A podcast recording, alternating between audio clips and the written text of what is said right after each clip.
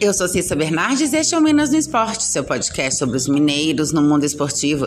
Seja futebol, vôlei, basquete ou até campeonato de peteca, eu tô aqui para contar o que acontece com as equipes mineiras no esporte. Hoje é quinta-feira, quatorze de abril de dois mil e vinte e dois. E o clássico histórico entre os mineiros na Libertadores acabou empatado. Atlético e América ficaram no um a um pela segunda rodada da fase de grupos da Libertadores na partida de ontem à noite no Mineirão. Os dois gols saíram na segunda etapa.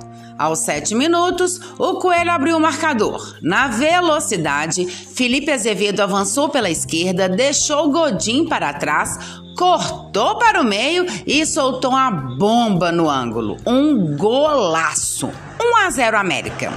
O empate alvinegro veio somente aos quarenta e um minutos e valeu a lei do ex. Mariano lançou Ademir. O Fumaça dominou bem a bola, finalizou para o fundo das redes, um a um no marcador.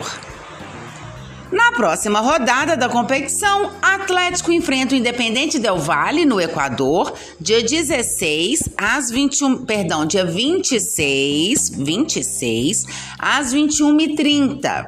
O América joga no dia seguinte, dia vinte e sete, quando recebe o Deportes Tolima no Independência às dezenove horas. Agora as duas equipes se concentram no Brasileirão. Sábado, o Coelho recebe o Juventude às dezenove horas no Independência e o Galo entra em campo no domingo, às dezoito horas, para enfrentar o Atlético Paranaense na Arena da Baixada, em Curitiba. O Atlético de Turco Mohamed jogou ontem com Everson, Mariano, Natan Silva, depois Júnior Alonso, Godin e Arana. Alan, Jair, depois Sacha, Zaracho, depois Savarino e Nacho. Vargas, depois Ademir e Hulk. O América, sob o comando de Wagner Mancini, jogou com Jailson, Patrick, Maidana, Éder e Marlon, depois João Paulo, Zé Ricardo, depois Herman Conte, Juninho e Alê, Everaldo, depois Juninho Valoura, Felipe Azevedo, depois Pedrinho e Paulinho Boia, depois Carlos Alberto.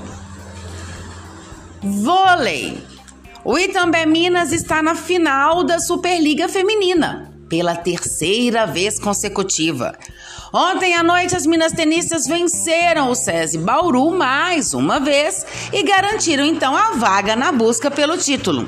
A partida aconteceu no ginásio Panela de Pressão, em Bauru, e as mineiras fizeram três sets a um de virada. Parciais de vinte e cinco a vinte e um, doze a vinte e cinco, vinte e dois a vinte e cinco e dezenove a vinte e cinco. Agora, resta aguardar quem será a equipe adversária. Na disputa pela outra vaga, Dentil Praia Clube e Sesc Flamengo estão empatadas na série em um a um. A terceira e decisiva partida será amanhã, às dezoito e trinta, em Uberlândia.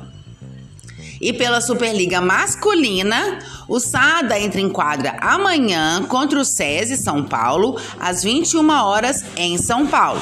Já o Fiat Gerdau Minas joga somente no sábado.